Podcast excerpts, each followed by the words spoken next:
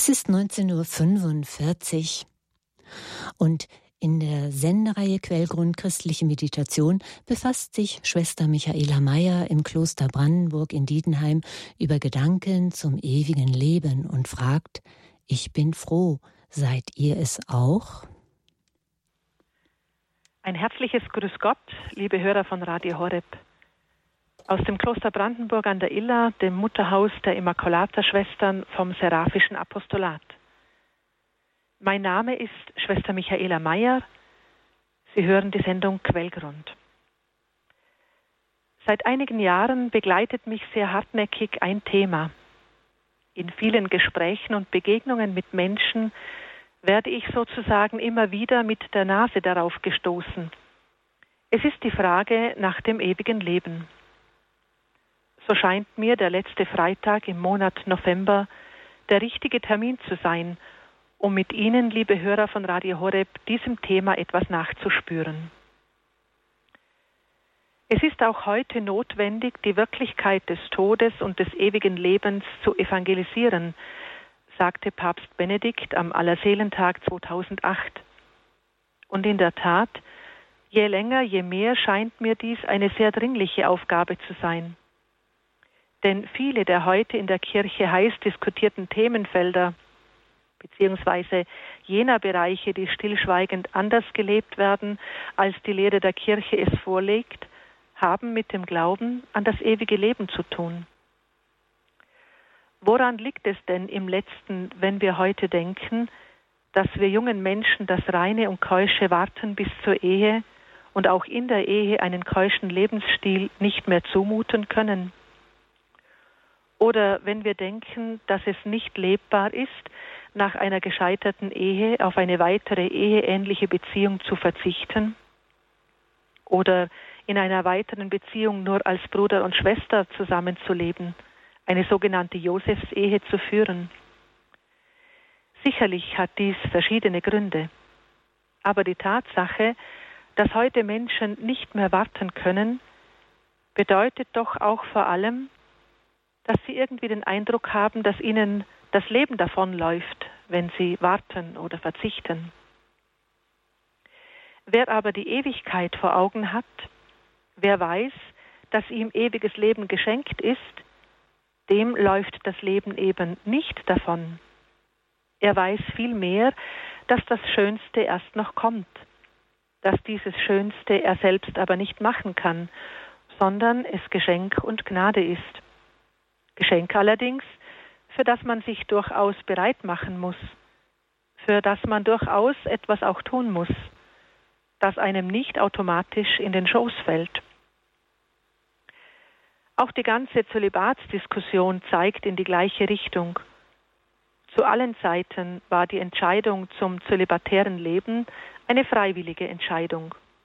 Und zu allen Zeiten konnte eine solche Entscheidung nur dann überzeugend mit Leben gefüllt werden, wenn der zölibatäre Lebensstil als eine zeichenhafte Vorwegnahme des ewigen Lebens verstanden und auch gelebt wurde, als eine Gnadengabe, die für die Welt ein Zeichen sein soll, dass es den Himmel, das ewige Leben gibt. Denn ohne diese Grundvoraussetzung macht zölibatäres Leben in der Tat keinen Sinn. Dann wäre es wirklich eine Selbstkasteiung oder eine ungesunde Unterdrückung eines Lebenstriebes, wie heute oft behauptet wird. Aber eben nur dann, wenn dieses Leben hier und jetzt alles ist, wenn danach nichts mehr kommt. Immerhin denkt ein mehrheitlicher Teil unserer Bevölkerung, dass mit dem Tod alles aus sei. Was aber, wenn nicht alles aus ist? Was, wenn es ewiges Leben, so wie die katholische Kirche es seit jeher lehrt, eben doch gibt?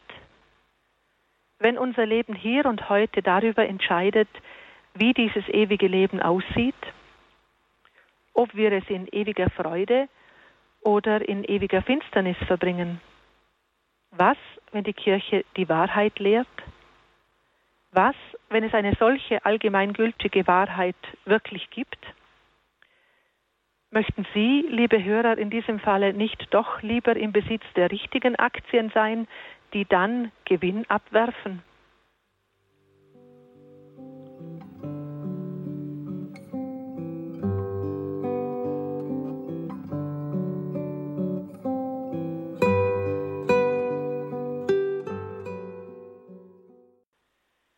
Am vergangenen Christkönigssonntag legte uns die Kirche das Evangelium vom Verhör Jesu durch Pilatus vor. Pilatus fragt Jesus, ob er der König der Juden sei. Fragen werden hier aber mit Gegenfragen beantwortet. Es ist ein seltsames Gespräch. Im letzten bestätigt Jesus aber, dass er ein König ist. Aber er fügt an, dass sein Königtum nicht von dieser Welt ist. Auf den Einwurf des Pilatus, ob er also doch ein König sei, antwortet Jesus mit einer eindeutigen Bestätigung. Du sagst es, ich bin ein König.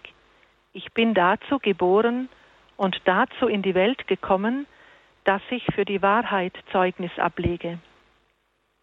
Und Pilatus stellt die sprichwörtlich gewordene Frage, was ist Wahrheit, die bis heute durch die Geschichte der Menschheit hallt? Auch heute lässt man durchaus gelten, wenn ich als Ordensfrau für mich bestimmte Dinge für wahr halte. Aber es ist eben nur meine Wahrheit, aber niemals eine allgemeingültige Wahrheit. Jeder Mensch sollte am besten nach seiner eigenen Fasson glücklich werden. Nun könnte man diesem Ansatz, dass jeder auf seine Weise glücklich werden solle, durchaus zustimmen, sofern es eben keine allgemeingültige Wahrheit gäbe. Christus sagt aber, und er sagt es in einem ganz besonderen Moment seines Lebens, nämlich im Angesichts des Todes, des Todes am Kreuz. Ich bin dazu geboren und dazu in die Welt gekommen, dass ich für die Wahrheit Zeugnis ablege. Und für welche Wahrheit legt Jesus hier Zeugnis ab? Im Johannesevangelium Kapitel 3, Vers 16 und 17 heißt es, Denn Gott hat die Welt so sehr geliebt, dass er seinen einzigen Sohn hingab, damit jeder, der an ihn glaubt, nicht zugrunde geht, sondern das ewige Leben hat. Denn Gott hat seinen Sohn nicht in die Welt gesandt, damit er die Welt richtet, sondern damit die Welt durch ihn gerettet wird. Ist das nicht gigantisch?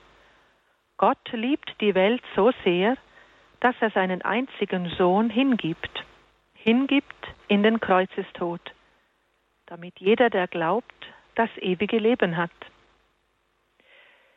Nun bleibt diese große Wahrheit aber mitunter immer noch sehr abstrakt. Was ist schon die Welt? So möchte ich Ihnen eine kleine Übung empfehlen, die Sie gerne in der nachfolgenden Musikpause ein erstes Mal üben können. Tun Sie es aber über einen längeren Zeitraum regelmäßig, wenn Sie diese große Wahrheit in Ihrem Herzen fest verankern wollen. Für diese Übung setzen Sie sich entspannt hin, am besten vor ein Kreuz, auf das Sie blicken können. Nun ersetzen Sie in der oben zitierten Bibelstelle das Wort Welt und einmal das Wort jeder mit Ihrem eigenen Namen und sprechen Sie diese Bibelstelle auf diese veränderte Weise langsam und laut aus und wiederholen Sie dies mehrmals. Sie lautet dann wie folgt, ich setze zum Mithören für Sie meinen Namen ein. Denn Gott hat Schwester Michaela so sehr geliebt, dass er seinen einzigen Sohn hingab, damit Schwester Michaela, die an ihn glaubt, nicht zugrunde geht, sondern das ewige Leben hat. Denn Gott hat seinen Sohn nicht zu Schwester Michaela gesandt, damit er Schwester Michaela richtet, sondern damit Schwester Michaela durch ihn gerettet wird.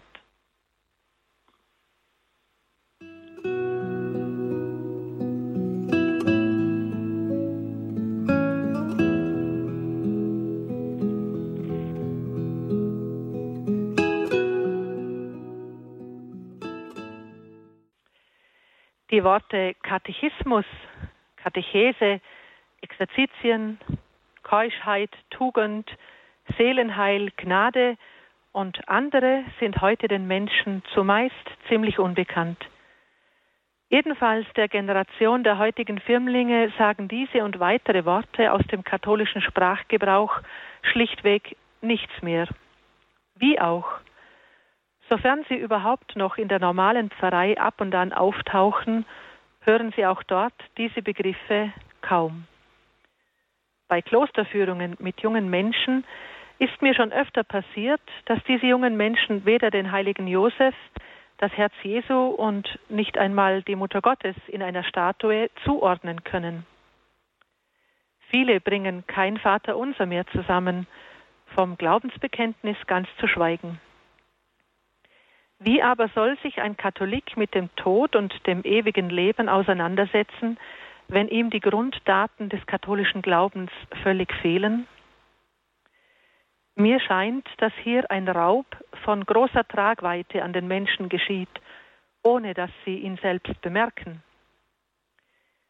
Wissen wir Hauptamtlichen in der Kirche, was wir hier verantworten?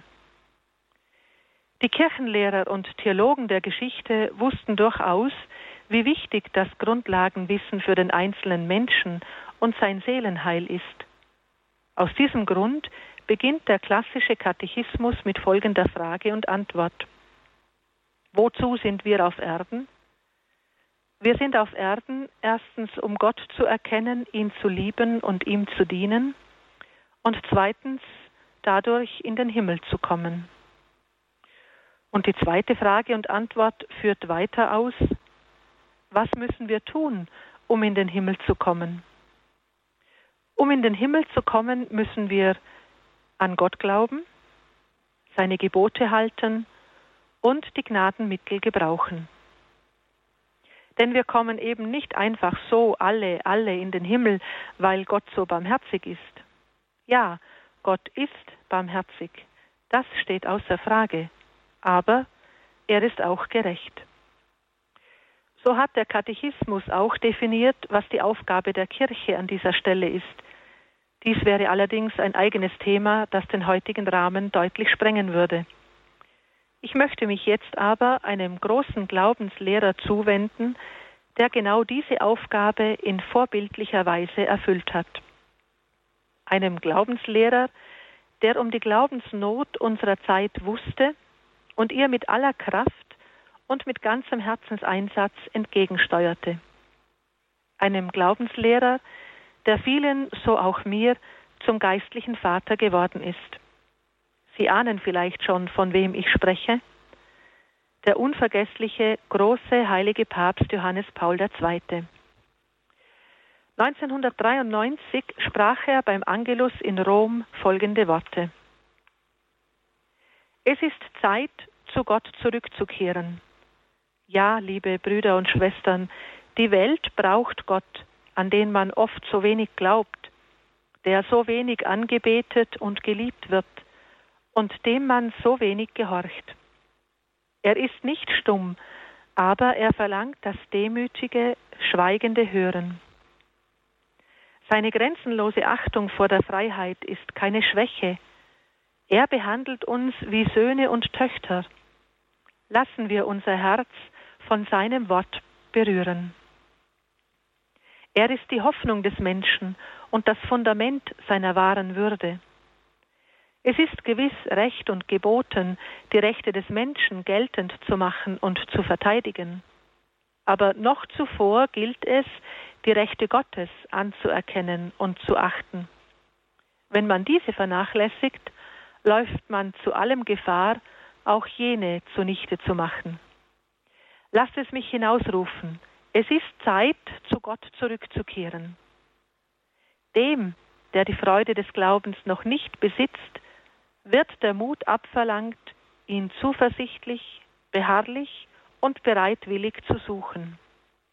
Von dem, der schon die Gnade hat, den Glauben zu besitzen, wird verlangt, ihn als den kostbarsten Schatz seines Daseins zu hüten, indem er ihn bis zum äußersten lebt und mit Eifer bezeugt. Nach Glauben, nach wahrem und tiefem Glauben dürstet unsere Welt. Denn nur Gott vermag die Sehnsucht des menschlichen Herzens gänzlich zu stillen. Wie kein anderer vor ihm hat Papst Johannes Paul II. Wirklich weltweit auf den Straßen der Welt unterwegs, um die Menschen für Christus und das ewige Leben zu gewinnen. Schon bei seiner Wahl zum Papst am 16. Oktober 1978 rief er vom berühmten Balkon der Petersbasilika aus den Menschen zu.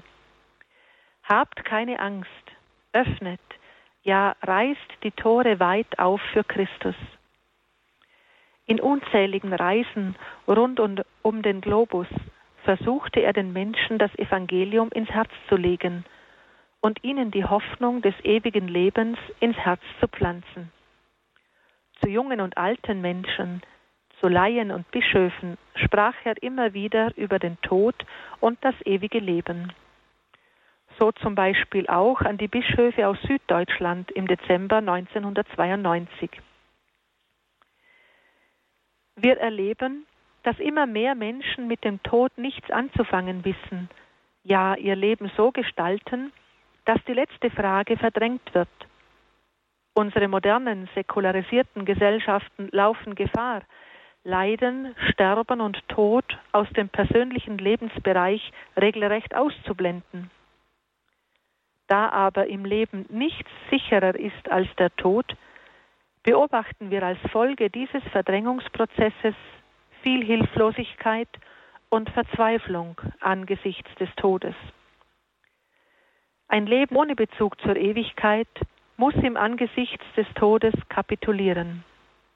Als Christen hingegen wissen wir, dass der Tod einen Sinn hat und eben nicht das Ende ist, da wir eine Wohnung von Gott, ein nicht von Menschenhand errichtetes Haus im Himmel haben. Hier sind Christen als Hoffnungsträger gefragt.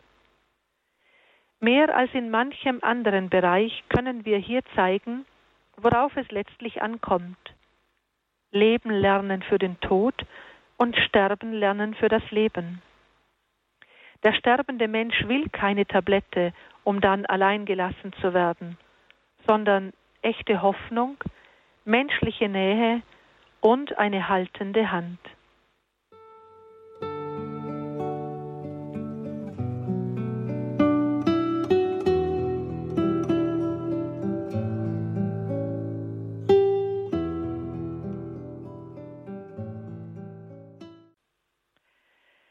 Papst Johannes Paul II. scheute sich auch nicht, zu jungen Menschen über Tod und Sterben zu sprechen, so zum Beispiel anlässlich eines Treffens mit Jugendlichen im Juni 1992. Wir müssen uns mit dem Tod versöhnen. Solange das Leben auch sein kann, der Tod ist unumgänglich, nicht aber als Ende, sondern als bedeutendster und entscheidender Akt im Leben des Menschen im Hinblick auf seine Zukunft. Wir Gläubigen aber sterben jeden Tag, um zu neuem Leben zu erstehen. Das ist eine andere, ganz und gar christliche Dimension. Denn im Mittelpunkt des christlichen Daseins steht der Gekreuzigte. Er, der das Geheimnis des Todes durchschritten und das leuchtende Tor der Auferstehung geöffnet hat. Man stirbt, um aufzuerstehen. Sich mit dem Tod aussöhnen bedeutet, das Leben voll und ganz annehmen. Es bedeutet auch, den bitteren Kelch der Einsamkeit und des Leidens teilen, aus dem viele Brüder und Schwestern trinken. Solche Solidarität macht den Tod menschlicher und das Leben wahrer. Papst Johannes Paul II. war Zeit seines Lebens ein Mensch, der Zeichen zu setzen wusste. Zeichen, die sinnenfällig sind und damit den Menschen tief zu prägen vermögen. So hat er der Jugend der Welt bereits 1984 ein solches Zeichen anvertraut. Er übergab ihnen ein schlichtes, großes Holzkreuz mit folgendem Auftrag. Meine lieben jungen Leute, am Ende des heiligen Jahres übergebe ich euch das Zeichen dieses Jubiläumsjahres, das Kreuz Christi. tragt es über die ganze Welt als ein Symbol der Liebe Christi zur Menschheit und verkündet allen, dass wir allein in Tod und Auferstehung Christi Rettung und Erlösung finden können. Dieses Kreuz reist seither mit dem Weltjugendtag in den Händen der Jugendlichen um die Welt. Sie tragen es von Ort zu Ort, von Stadt zu Stadt, von Land zu Land und versammeln sich um dieses Kreuz, um in seinem Schatten zu beten und die Menschen und Länder der Welt mit dem erlösenden Kreuz Christi in Berührung zu bringen. Das stärkste Zeichen, das Papst Johannes Paul II. aber setzte, war wohl das Zeichen seines eigenen Lebens. Wer alt genug ist, sich an das Jahr 1981 zu erinnern, wird wohl nie in seinem Leben das Attentat auf Papst Johannes Paul II. am 13. Mai 1981 vergessen. Zwei Schüsse, die auf dem Petersplatz abgegeben wurden, veränderten das Leben von Johannes Paul II. auf dramatische Weise und veränderten in Folge auch die Welt. Bereits wenige Stunden nach dem Attentat vergibt er dem Attentäter und sagt, ich bete für meinen Bruder, der mich verwundet hat und dem ich aufrichtig vergeben habe. Mit Christus vereint, der Priester und Opfer zugleich war, opfere ich meine Leiden auch für die Kirche und die Welt. Es scheint, dass dieses Ereignis den Blick von Papst Johannes Paul II. in mehrfacher Hinsicht veränderte. Der operierende Arzt stellt fest und bezeugt dies auch, dass die Kugel im Körper von Johannes Paul II. eine Bahn nimmt, die nicht den Naturgesetzen entspricht. Sie geht in einem seltsamen Zickzackkurs um alle notwendigen, um alle lebensnotwendigen Organe herum, so dass der Papst zwar schwerst verletzt ist, aber mit dem Leben davonkommt. Zu André Frossard sagte Johannes Paul II. später über das Attentat, als ich auf dem Petersplatz zusammenbrach, hatte ich die Vorahnung, dass ich gerettet würde. Diese Gewissheit hat mich nie verlassen, nicht einmal in den schlimmsten Augenblicken, sei es nach der ersten Operation, sei es während der Erkrankung durch die Virusinfektion. Eine Hand hat geschossen, eine andere hat die Kugel gelenkt. Die Gebrechlichkeit, die als Folge des Attentates den Athleten Gottes zu einem Mann der Schmerzen werden lässt, hat für Papst Johannes Paul eine tiefe Dimension, die er einmal so ins Wort bringt. Ohne Leid wächst man nicht. Ein müheloses Leben ohne Leid besitzt keine Tiefe. Für das Leiden gibt es in der Weltsicht Johannes Paul II. allemal einen Grund. Er sieht im Schmerz geradezu eine mildere Form des Martyrertums. So sagte er bei einer anderen schmerzlichen Erkrankung zum Beispiel, für mich ist dies einfach eine weitere Gelegenheit, mich tiefer auf das Mysterium vom Kreuz einzulassen, in enger Verbundenheit mit so vielen leidenden Brüdern und Schwestern.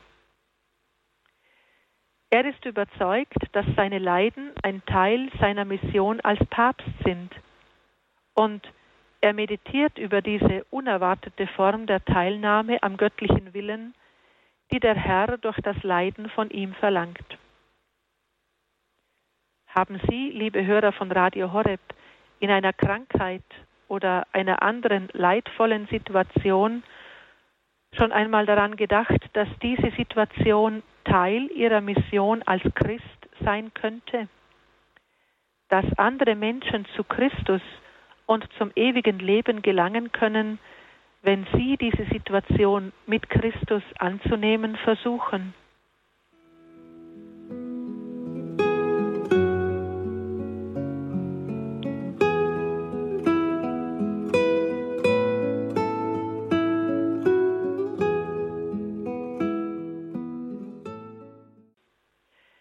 Vermutlich hat sich Papst Johannes Paul II. schon sein ganzes Leben lang mit dem Thema Tod, Sterben und ewiges Leben beschäftigt.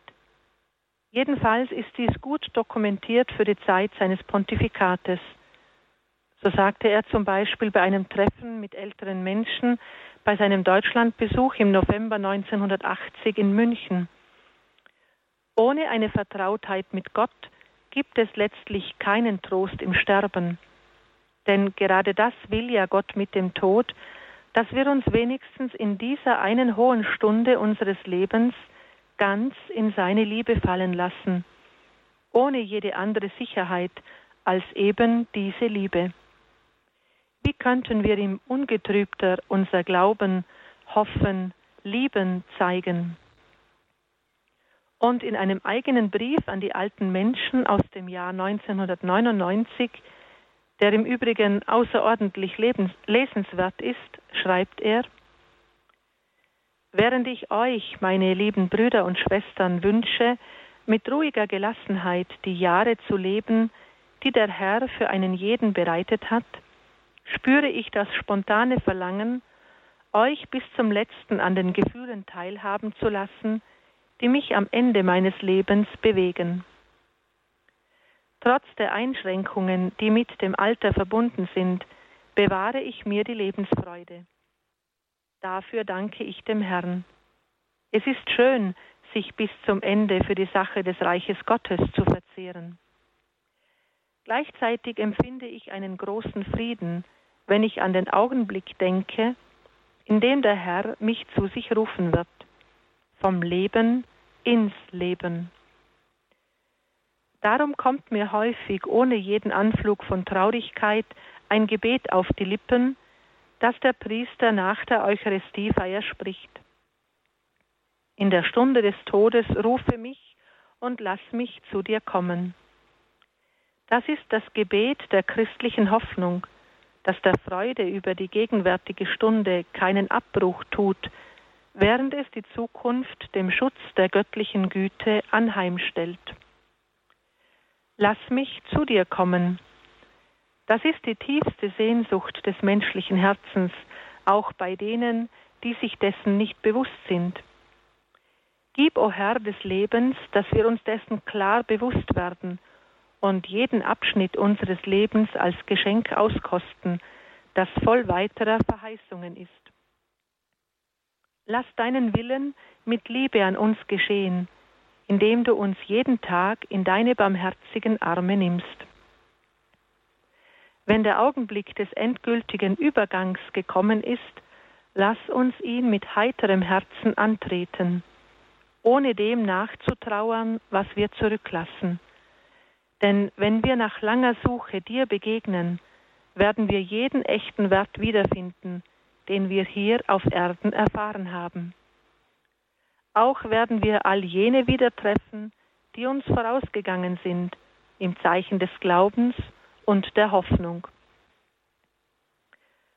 Ein sehr beeindruckendes Zeugnis ist auch das Testament des heiligen Papstes, an dem er über viele Jahre immer wieder gearbeitet hat. Den ersten Teil schreibt er bereits kurz nach seiner Wahl zum Papst im März 1979. Wachet, denn ihr wisst nicht, an welchem Tag euer Herr kommen wird. Diese Worte erinnern mich an den letzten Ruf, der mich in dem Augenblick, den der Herr dafür bestimmt hat, erreichen wird. Ihm will ich folgen und wünsche, dass alles, was Teil meines irdischen Lebens ist, mich auf diesen Moment vorbereiten möge. Ich weiß nicht, wann er kommen wird, aber wie alles andere lege ich auch diesen Moment in die Hände der Mutter meines Meisters, totus tus. In den gleichen mütterlichen Händen lasse ich alles und alle, mit denen mich mein Leben und meine Berufung in Kontakt gebracht haben. Auf einem undatierten Blatt notiert er, ich drücke mein tiefstes Vertrauen aus, dass der Herr mir trotz all meiner Schwäche jede nötige Gnade verleihen wird, um seinem Willen entsprechend jeder Aufgabe, Prüfung und Leiden zu begegnen, die er von seinem Diener im Lauf des Lebens wird fordern wollen. Ich vertraue auch darauf, dass er nie zulassen wird, dass ich durch meine Haltung in Worten Gedanken oder Werken meine Pflichten auf diesem heiligen Stuhl des Petrus verraten könnte. Anlässlich der Jahresexerzitien 1980 ergänzt er. Ich will mich noch einmal vollkommen der Gnade des Herrn anvertrauen. Er selbst wird entscheiden, wann und wie ich mein irdisches Leben und den Hirtendienst beenden soll. Im Leben wie im Tod, totus tuus, durch die unbefleckt Empfangene. Ich akzeptiere schon jetzt diesen Tod und hoffe, dass Christus mir die Gnade für den letzten Übergang, das heißt für mein Ostern, geben möge. Ich hoffe auch, dass er ihn auch für diese wichtige Sache gewinnbringend machen wird, der ich zu dienen versuche. Das Heil der Menschen, die Bewahrung der Menschheitsfamilie und darin aller Nationen und Völker. Im Licht all dieser Gedanken dieses wahrhaft großen Heiligen kann man auch seine Worte verstehen, die er bereits sterbend am Karfreitag verkünden ließ. Ich biete euch mein Leiden an, damit das Projekt Gottes verwirklicht werden kann und damit sein Wort einen Weg zu den Menschen finden kann.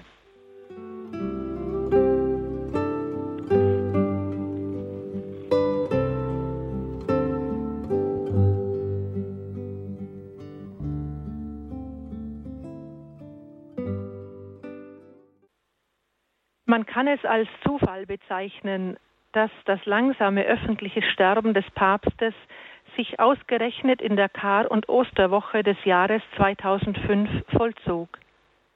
Ich denke eher, wie es ein Schriftsteller einmal ausgedrückt hat, dass der in mystischer Verbundenheit mit Gott lebende Papst es durch sein Wünschen und Beten vielleicht ein Stück herbeigeführt hat. Man kann sogar sagen, der liebe Gott wollte es so um uns verirrten Leuten in einer verwirrten Zeit eine etwas stärkere Osterpredigt zu halten. Viele Menschen harrten Stunden und Tage unter dem berühmten Fenster auf dem Petersplatz aus, um dem Sterbenden nahe zu sein. Ohne Stimme, nur noch mit einer zitternden Segensgeste konnte er seine Liebe zu den Menschen zum Ausdruck bringen dass vor allem viele junge Menschen in seinen letzten Stunden auf der Straße bei Tag und Nacht und jedem Wetter in seiner Nähe ausharrten, bewegte den Papst auf dem Sterbebett sehr. So gab er den Jugendlichen noch mit letzter Kraft eine Botschaft. Ich habe nach euch gesucht, jetzt seid ihr zu mir gekommen, und ich danke euch. Und auf einen Zettel schrieb er am 1. April 2005 mit zitternder Hand diese Worte. Ich bin froh, seid ihr es auch. Papst Johannes Paul II. starb schließlich laut offizieller Sterbeurkunde am 2.4.2005 um 21.37 Uhr. Beide Quersummen dieser Daten 2.4.2005 und 21.37 Uhr ergeben jeweils die Zahl 13. Diese Zahl ist ja eine Zahl, die spätestens seit den Erscheinungen in Fatima, die jeweils an einem 13. stattgefunden haben, der Mutter Gottes zugeordnet werden. Dass dieser große Papst, der ein so großer Marienverehrer war, ausgerechnet zu dieser Stunde, an diesem Tag in die Ewigkeit geht, mag mancher als Zufall betrachten. Dass dieser Tag dann aber auch noch der Beginn des Barmherzigkeitssonntages ist, den gerade Papst Johannes Paul II. für die ganze Weltkirche eingeführt hat, das übersteigt dann jedenfalls mein Maß an glaubhaften Zufällen. Für mich jedenfalls ist dies ein deutliches Zeichen des Himmels. Bei seiner Beerdigung setzte dann der Himmel nochmals für diesen Papst, der sinnenfällige Zeichen so sehr liebte und immer ein offenes Auge dafür hatte, ein sehr auffallendes Zeichen. Während des Gottesdienstes lag auf seinem Sarg ein aufgeschlagenes Lektionar, in das plötzlich ein leichter Windstoß fuhr und das Lektionar gerade an der Seite aufschlug, auf der folgender Text zu lesen war, mit dem ich diese Sendung beenden möchte. Meine Seele preist die Größe des Herrn und mein Geist jubelt über Gott, meinen Retter. Denn auf die Niedrigkeit seiner Magd hat er geschaut. Siehe, von nun an preisen mich selig alle Geschlechter. Denn der Mächtige hat Großes an mir getan, und sein Name ist heilig. Er erbarmt sich von Geschlecht zu Geschlecht über alle, die ihn fürchten. Er vollbringt mit seinem Arm machtvolle Taten. Er zerstreut, die im Herzen voll Hochmut sind. Er stürzt die Mächtigen vom Thron und erhöht die Niedrigen. Die Hungernden beschenkt er mit seinen Gaben und lässt die Reichen leer ausgehen. Er nimmt sich seines Knechtes Israel an und denkt an sein Erbarmen, das er unseren Vätern verheißen hat, Abraham und seinen Nachkommen auf ewig. Wir hörten Schwester Michaela Meyer im Kloster Brandenburg in Dietenheim. Sie sprach über Gedanken zum ewigen Leben.